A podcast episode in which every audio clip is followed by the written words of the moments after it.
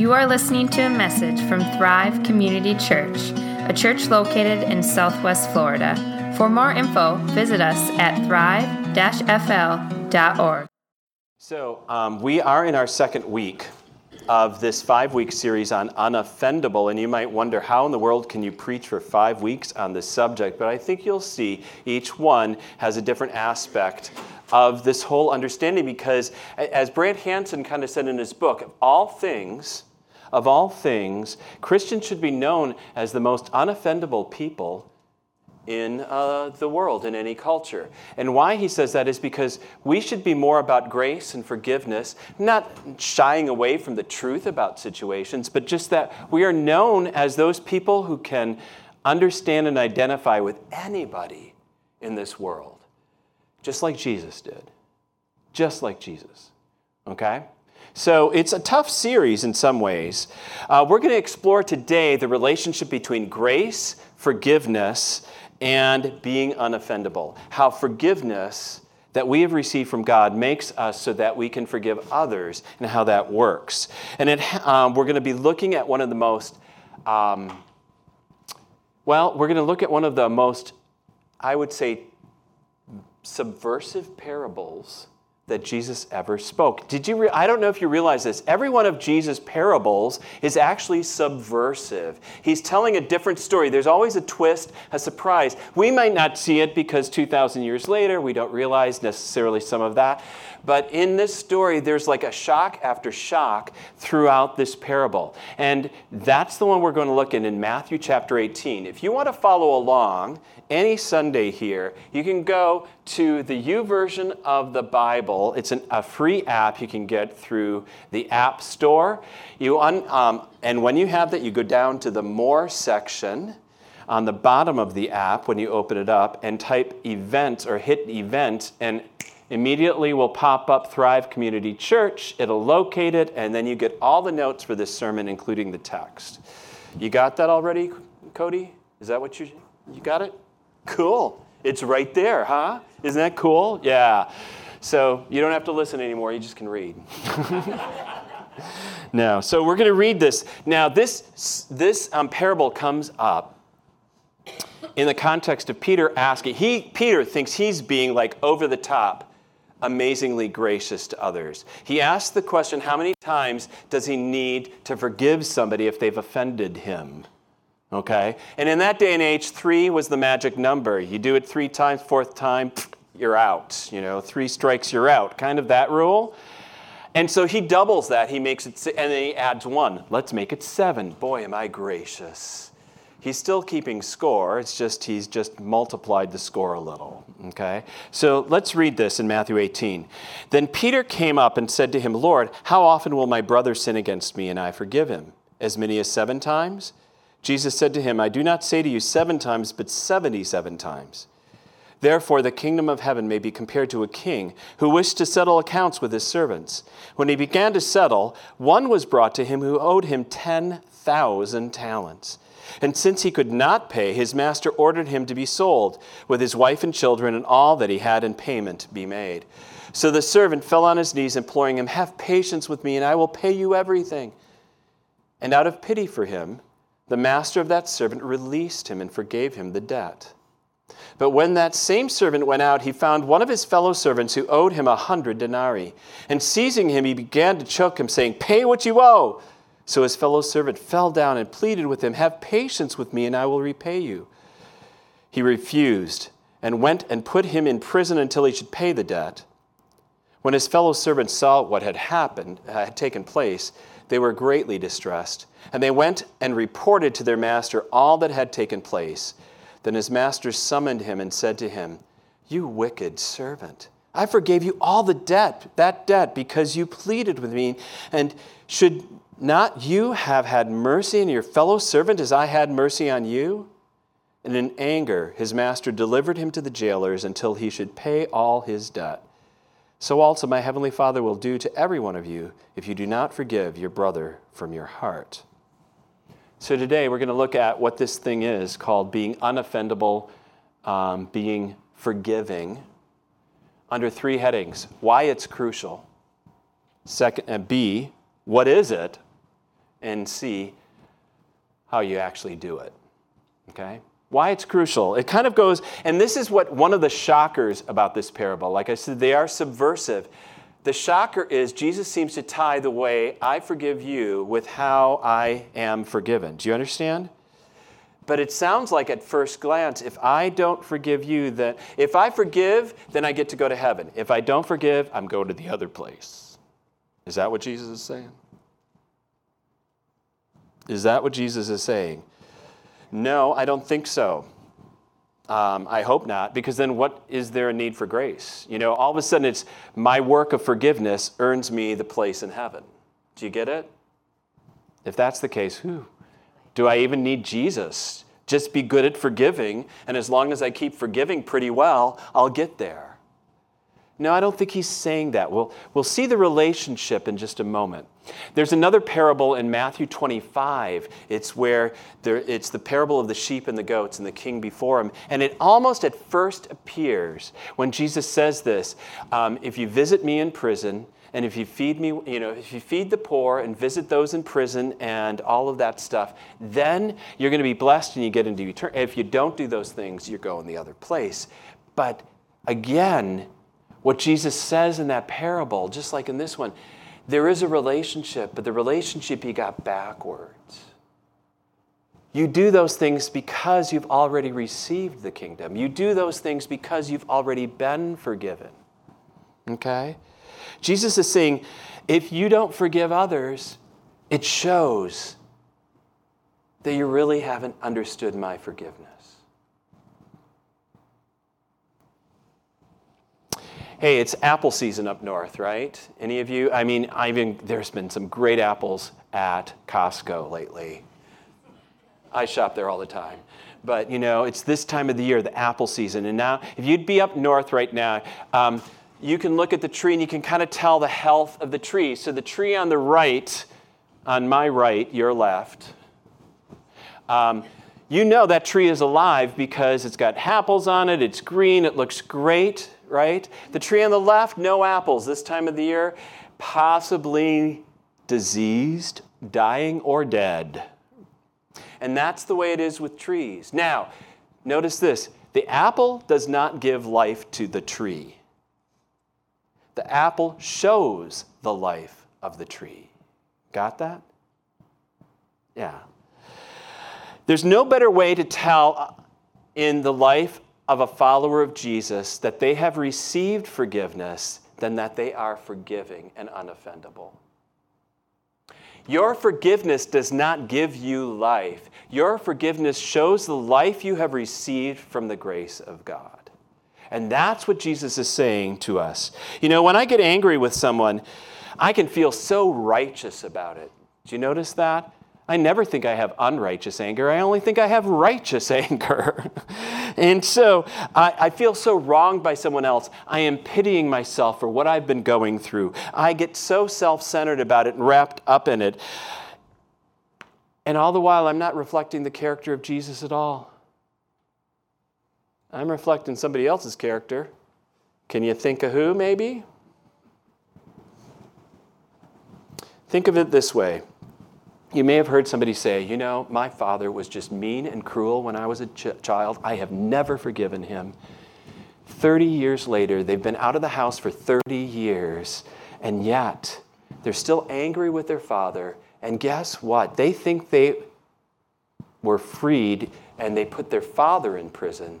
But the opposite has actually happened. Their anger and bitterness has caused them to be stuck. Right? We don't often admit it, Brant Hansen says, but we like being angry. We don't like what caused the anger. To be sure, we just like thinking we've got something on someone. So-and-so did something wrong, sometimes horribly wrong, and anger offers us a sense of moral superiority. Isn't that amazing how that happens? Yeah. But we don't realize what happens with that. When we got something on someone else, and we keep holding on to that, we think we're free and they're stuck. But the opposite is actually true. So Frederick Buchner said it well. He said this, of the seven deadly sins, Anger is possibly the most fun. To lick your wounds, to smack your lips over grievances long past, to roll over your tongue the prospect of bitter confrontations still to come, to savor to the last toothsome morsel both the pain you are given and the pain you are giving back. In many ways, it is a feast fit for a king. The chief drawback is that what you are wolfing down is yourself. The skeleton at the feast is you. You know, there's no better sign of a condition of your heart than whether you are a forgiving person. Now, Mark Twain even saw this. He said, anger is an acid that can do more harm to the vessel in which it is stored than onto anything which it is poured. So to sum up, why it is so crucial to be forgiving, okay? Forgiveness is crucial for two reasons. Whether I forgive shows whether I have understood and received the forgiveness God has granted me. And whether I forgive determines whether I am controlled by my anger and resentments and bitterness, or I am free. Now, a lot of you might now, right now, go like, well, that's great. This is good stuff, but I don't know anybody right now I'm dealing with that I'm in the middle of all this stuff. You know, so, well, that's fantastic. I'm glad. Just treat this as preventative because it will just be a few moments or years or whatever. You will have many people who offend you or do things against you or harm you or dismiss you or objectify you or treat you poorly. In our society, it won't take long. And then you can use this in advance. No matter who you are, you're going to have someone. That's why it's so crucial. You know, it's crucial in your marriage. It's crucial in your friendships. It's crucial in uh, your relationships to your family members. It's crucial to your neighbors. It's crucial everywhere. If there is no forgiveness, there is no relationship for long on this planet. Now, what is this? What does it mean to be unoffendable? What does it mean to be forgiving? You know, Jesus neatly, I think, sums this up in the story form here with this king and what he does. In verse twenty-seven, in the N I V, I like that better. Usually we just use the E S, English Standard Version, but in the N I V, he sums it up neatly. It says this, the servant's master took pity on him, canceled the debt, and let him go. Notice those three things. He took pity on him, number one. Number two, canceled the debt. And three, let him go. Okay? If you want to know what this looks like and what is forgiveness, it's those three wonderful, neat steps. First, took pity on him. If you want to avoid what Buchner called kind of the feast of fools, eating at yourself, or what Mark Twain called the acid that can corrode your own self than anyone else, you're going to need to take this first step, and that is to take pity on the person. Now, that word is fascinating in the Greek. It's splanknidze. And I've used this word before. Splanknidzomai is the verb form. It occurs a number of times in the New Testament. And I studied it a little this week again. And in it, it's fascinating how at one time this word didn't have any particular meaning at all. It was really about the sacrifices that were made in the Old Testament. I know it's really bloody and gory, but you know, they would take an animal and cut it open and take the entrails and everything out, and they would ha- put aside the kidney, the liver, and the heart as organs to be have a special use in the sacrifice. And that's what this word refers to, those inner, or it's your guts that were sacrificed, well, the animal. And you've had a gut reaction before, haven't you? Where it's like, oh, you just kind of hurt in the gut. It's not like, and that's what is going on. When you identify with somebody, when you see it a little from their perspective, when your heart goes out to someone, when it just hurts to see what they're going through, you have, in a sense, pity on them. You may feel what they feel. You may identify with the perpetrator. In this text, the king looks at this servant who has lost an exorbitant amount of money, and we'll get to that. And instead of being angry, and righteously so, at this man, he identifies with him, which is shocking. His heart goes out to him. Now, it's not what your heart wants to do. No. You don't want to say, hey, I can see a lot. I, I can understand how in the world you were in that position. Or, yeah, you and I have a lot in common. No, you want to do the opposite. You want to say, I cannot believe what you've done. How could you ever? I would never. And we set ourselves apart from that. Now, on a national level, whew, we had a time of prayer beforehand, and I think, Dick, you prayed well on that, uh, because on a national level right now, we are putting people in camps, right? I cannot believe so-and-so. I can't believe so. Liberal looks at conservative, conservative at liberal, and we have nothing to do with each other. You are in that. And we vilify the other side of that issue. It could be Yank Northerners against Southerners. Haven't you heard that before, right? It can be those with a college education against those who don't have one. It can be those who are employed versus those who aren't. It's always those people over there. Isn't that amazing how that happens? And when someone hurts us, we tend to do that. We put them over here, and I'm over here. Ah, I can't believe them. We're separating ourselves, excluding them. Happens all the time. The king could have done this, but the king doesn't. That's what's amazing in this parable. That's another shock in this parable. Because nobody would expect the king to do this. So I was at F G C U this week talking with an instructor who goes out to all different schools in the South Florida to visit with teachers, to instruct them in different ways. And it is not Vicky here, okay? Although she does that a lot too. And um, and we were, while we were talking, she said, you know, I'm teaching, uh, teaching uh, these uh, teachers how to handle their children in the classroom. And, and a number of teachers were struggling with how some of the kids, high schoolers, middle schoolers, are now so different from them in terms of their morality, on terms like sexuality, ethics in general, lifestyle choices, et cetera, that these teachers can't accept it. They're struggling with accepting these children who are thinking this way and doing these things. And I was talking to this instructor and said, well, here's the deal. Um, accepting a child does not mean approving of what they're doing. Do you understand the difference between accepting and approving? You know, you can accept people for being people pretty easily. And I said to her, and I said, all you have to do is that us, them, me and them, those two circles, just draw a bigger circle. And in the scriptures, Christians, who we do stand for moral principles, we do have ways of thinking in this world that are absolutely, you know, the Ten Commandments are still true. None of them have changed. They're not obsolete. Okay? But there are two circles I can put everybody in. The first circle is we're all sinners. I'm a sinner as well as the person who's offended me or whose ever lifestyle I don't agree with. We're all in that circle. But the better circle that I can put them all in is this.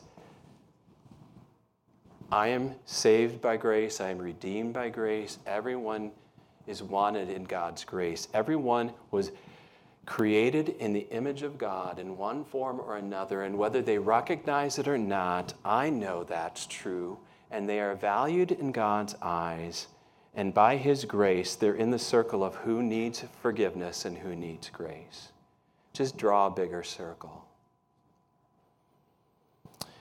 So Miroslav Volf is a uh, theologian. He wrote a book called Exclusion and Embrace, and in it, Uh, he's from Croatia, and as a child, he got to see just this us, them mentality to the point where it was civil war, and people were being killed and excluded and treated and vilified and demonized because they were Serb or Croat or Muslim or Christian or this ethnicity or that or what from this town or that town. And this is what he says in his book. Forgiveness flounders because I exclude the enemy from the community of humans, even as I exclude myself from the community of sinners. We haven't drawn the bigger circle.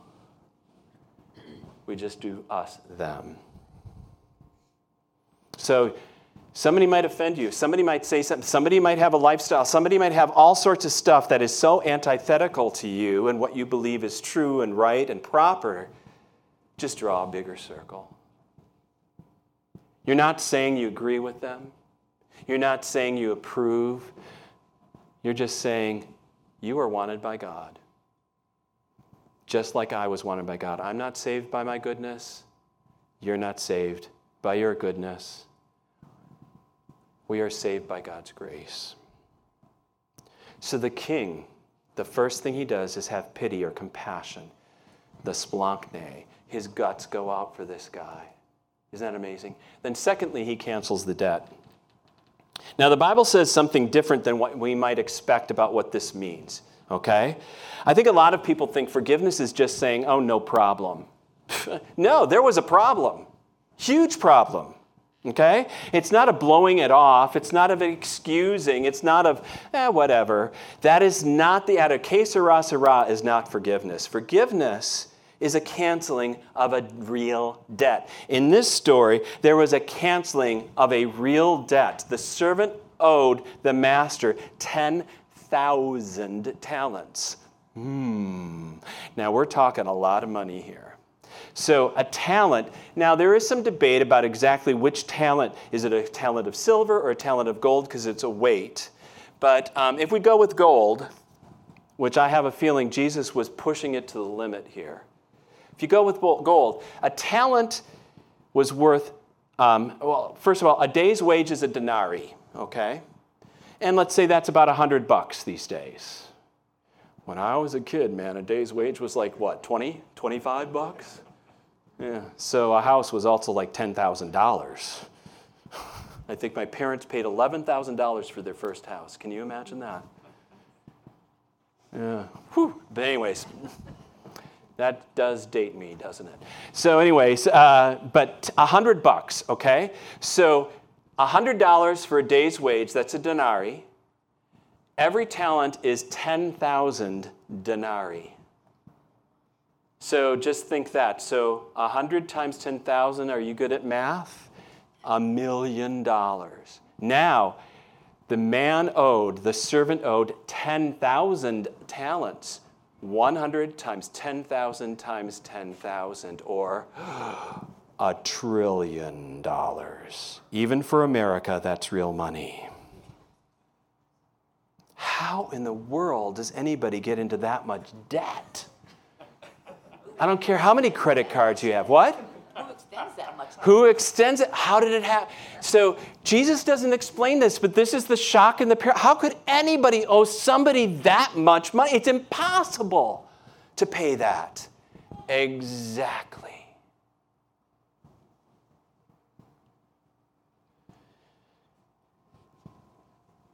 How do you pay a debt like that back? Now think about it this way. I've been at somebody's house. I've gone over to eat, and um, oops, I hit something, and the lamp falls over and it busts, right? Have you ever done that? How many people have busted or broken somebody at somebody's house as a guest? A few. What, you are just all wonderfully balanced? Coordinated? Coordinated? I don't. So anyways, so what happens is you go, oh my goodness, I am so sorry, right? Let me pay for that. And usually the host says, don't worry about it. I've got it. Now, it's not magic, you know. You know what happens then. That chair that you busted because you sat in the wrong way. Anybody bust a chair? No?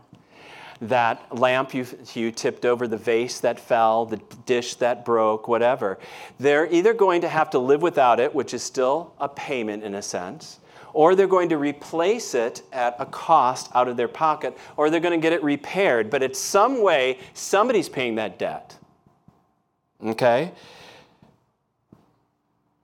Now, even when there isn't an object that you've broken, there's still a debt to pay. Okay? There's still a debt to pay. When somebody hurts you, says something badly about your reputation, or doesn't follow through, or actually, you know, you've had those things happen. There's something to be paid. The question is, who's going to pay it? Now, you can try to make them pay. And a lot of people do. You might make them pay by gossiping about it. You know, I cannot believe so-and-so said to so-and-so about me. Of course, I'm just doing what I just did, right? Or just said complaining about it. But you make somebody else pay then. Or you can make them pay by doing the cold shoulder routine. Have you ever done that to somebody? You know, it's like, they were so mean to me, I'm just going to... You're trying to make them pay. Or you can try to make them pay by, um, well, just withdrawing your friendship altogether, dropping them from Facebook, walking away, saying, I'm just not going to deal with them anymore. Or you might even make them pay by having a little schadenfreude. I don't know if you've ever heard that term before. It's a German term. Germans come up with the most amazing word sometimes, schadenfreude. You know what it means? Is your joy in their misery. So it's like, um, oh, you know, and you're just kind of rooting something goes badly for them because how karma can get back and bite them in the butt for what they did to you. Have you ever just fantasized? Maybe I'm. Con- maybe this has turned into confession now. Um, but where you're fantasizing about somebody, just, you know, I can't believe they did this. I'm just waiting for it to come back. And you're just rooting. You're ma- trying to make them pay. You're hoping that they will be paid back for that. Now, you can do that. Or forgiveness, you pay it. You pay it.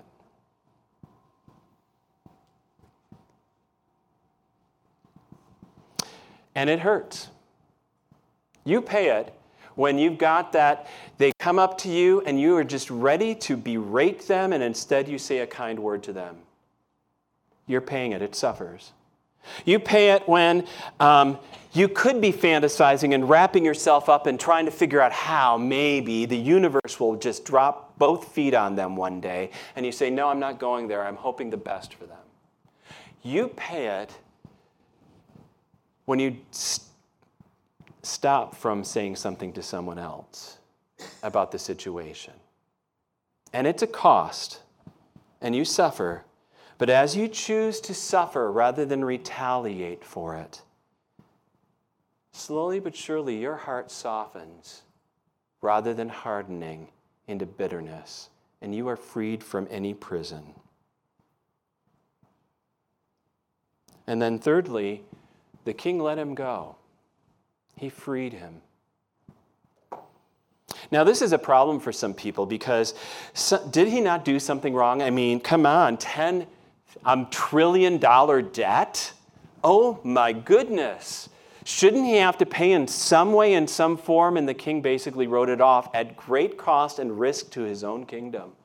Because I cannot imagine any king or emperor, even in that day, writing off a trillion dollars and having it not affect him. But the king forgave him and let him go. Here's something I want you to understand about forgiveness, though, what it is not and what it is. First of all, it is not a sentimental concept. It's not a feeling.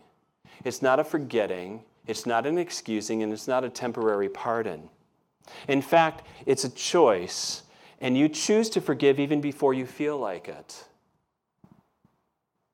And your feelings will follow the choice in time. What forgiveness really is, is really a promise to someone.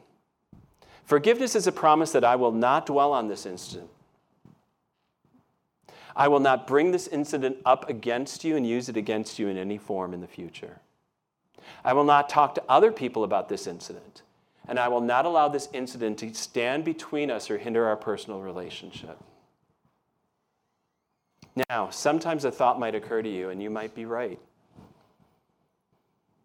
It might not be enough to simply forgive someone and walk away and let them go. For the sake of the harm that they might have done to others, that they might do to someone else in the future, they might do to society, maybe you need to also bring about a different type of restoration in their lives. Someone needs to wake them up so this doesn't keep happening. Something needs to be done.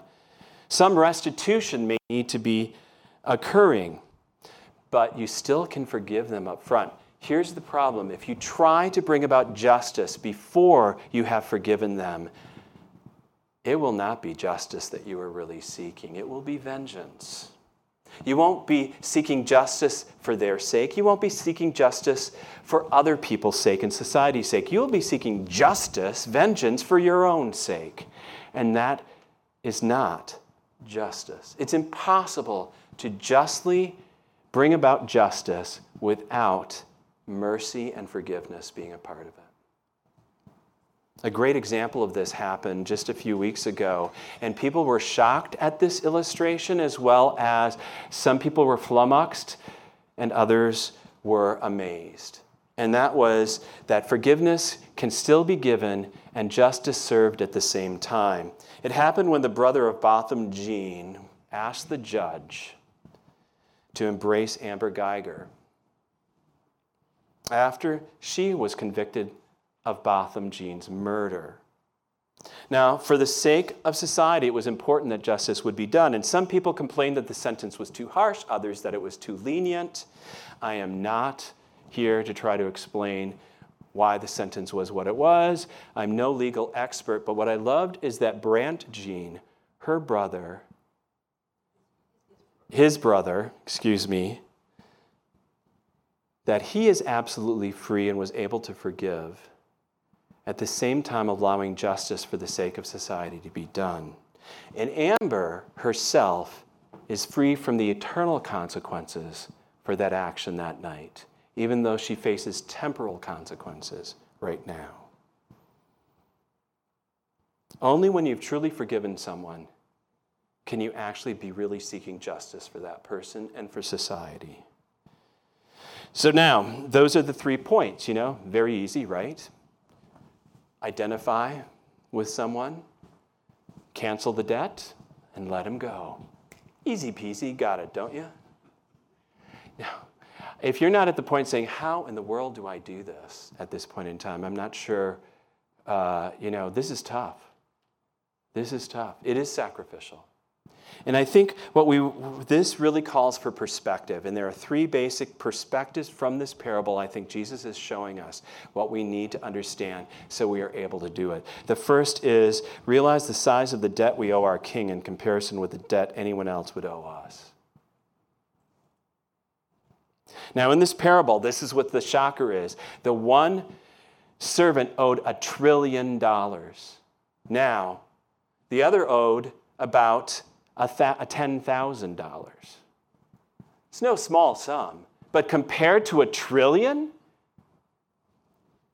this gets back, I think, to the whole log and speck problem that Jesus brought up. You know, you can, I can, all, I can spot a speck in your eye from a mile away, but I can't see the log in my eye, which is right in my eye. Do you know? Have you ever noticed how I minimize my faults and maximize those around?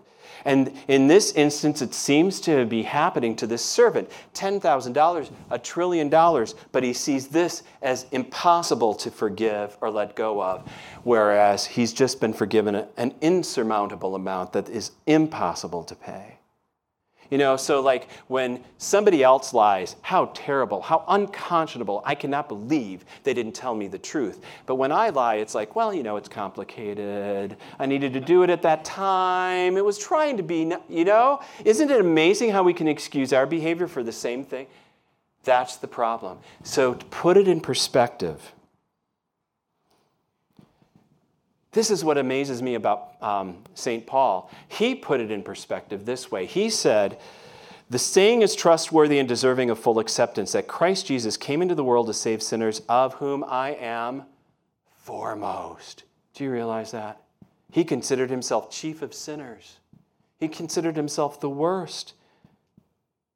And I have to, I think in my circumstances, realize the insurmountable debt I owe to God that there was no way I could repay.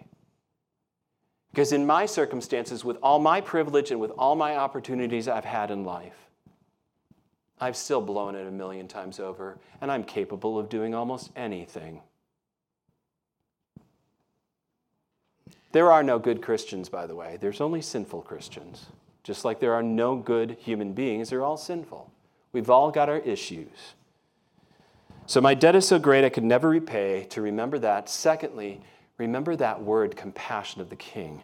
That word splagnatste, I'm sorry, I keep messing it up. That kind of going out, that inward. So remember the compassion of the King. Now, this is what's amazing. For me to identify with somebody else, you know, I mean, we have a lot in common. Sometimes I don't want to say it, but if somebody has offended me, has done something against me, I still have a lot in common with you. I'm a sinner, you're a sinner, I can put you in that circle very easily.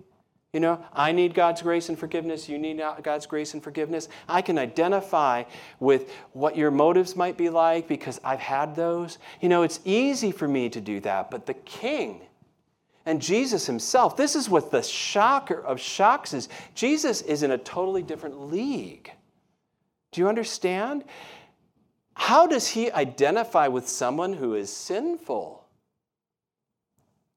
How does he decide to have compassion? And do you realize this word, splagniste, occurs time and again as one of the chief characteristics and emotion that Jesus has during his ministry. He sees a leper and his compassion goes out to them. His heart goes out to him. He sees someone who is sinful and his heart goes out to her. He sees someone who is, um, you know, uh, lost and confused, and his heart goes out to the entire crowd as sheep without a shepherd. He continues to wear his heart on his sleeve, in a sense, for all of us. He keeps identifying with us when he has nothing in common with my sinful nature. He was perfectly righteous. Absolutely. He had no need to. No reason to, outside of his love for us, to identify with us. A million light years away from the way I operate and think, and yet Jesus chooses to be right by my side and identify with me so much, the Bible will say he became sin for us so that we might be the righteousness of God. He identifies with my sinfulness and takes it as his own. And that brings us to the third point, the ultimate cost the King paid for you. It wasn't just a trillion dollars to wipe out. God paid a cost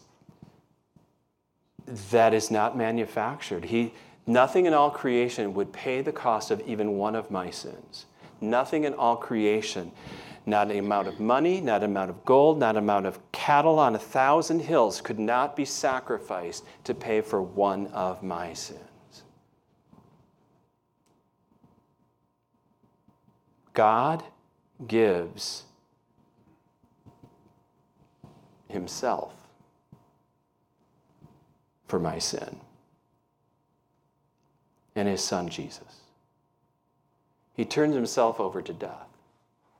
First Peter one, eighteen to nineteen says, "You were ransomed from the futile ways inherited from your forefathers, not with perishable things like silver and gold, but with the precious blood of Christ, a lamb without blemish or spot." The cost he paid for you is the cost of his dearly beloved son. I don't know how that doesn't melt our hearts. And that's why I love what Brant Hansen says in this book. It's just a very short phrase, but I think it's so true. You know, rules don't change anyone's heart ever, ever. You know, yelling and screaming at each other what's right and wrong on the internet is changing nothing. You can try to tell people what you should, they should be doing, and they should be using their turn signal. It's not going to change anything. You know this. And how many times you tell somebody the right thing to do and they're just about ready to give you a gesture back instead? Rules will not change you and they don't change me, but grace does.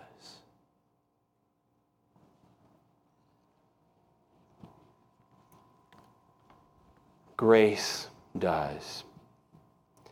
God's grace in Christ gives you life. You are absolutely freed and forgiven. and being forgiven, then you can be forgiving and grow into that. So it's absolutely crucial. It's not optional to be unoffendable. Being unoffendable is costly. It's a sacrifice. You give up any, quote, rights you might have. But being unoffendable gives you the ability to reflect Jesus in this world. Let's pray. Lord God, um, this is a tough one for all of us. We all have faced those situations in one form or another, and we're all culpable, Lord.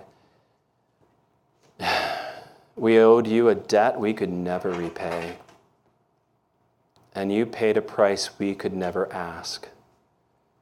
You gave what astonishes and astounds us, Lord, to change our lives, to give us hope in a future, to forgive us and redeem us, and we thank you, Lord.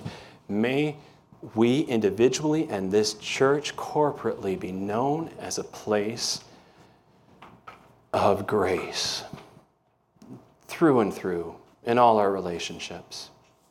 And may we be a people that are unoffendable because of you. In Jesus' name, amen.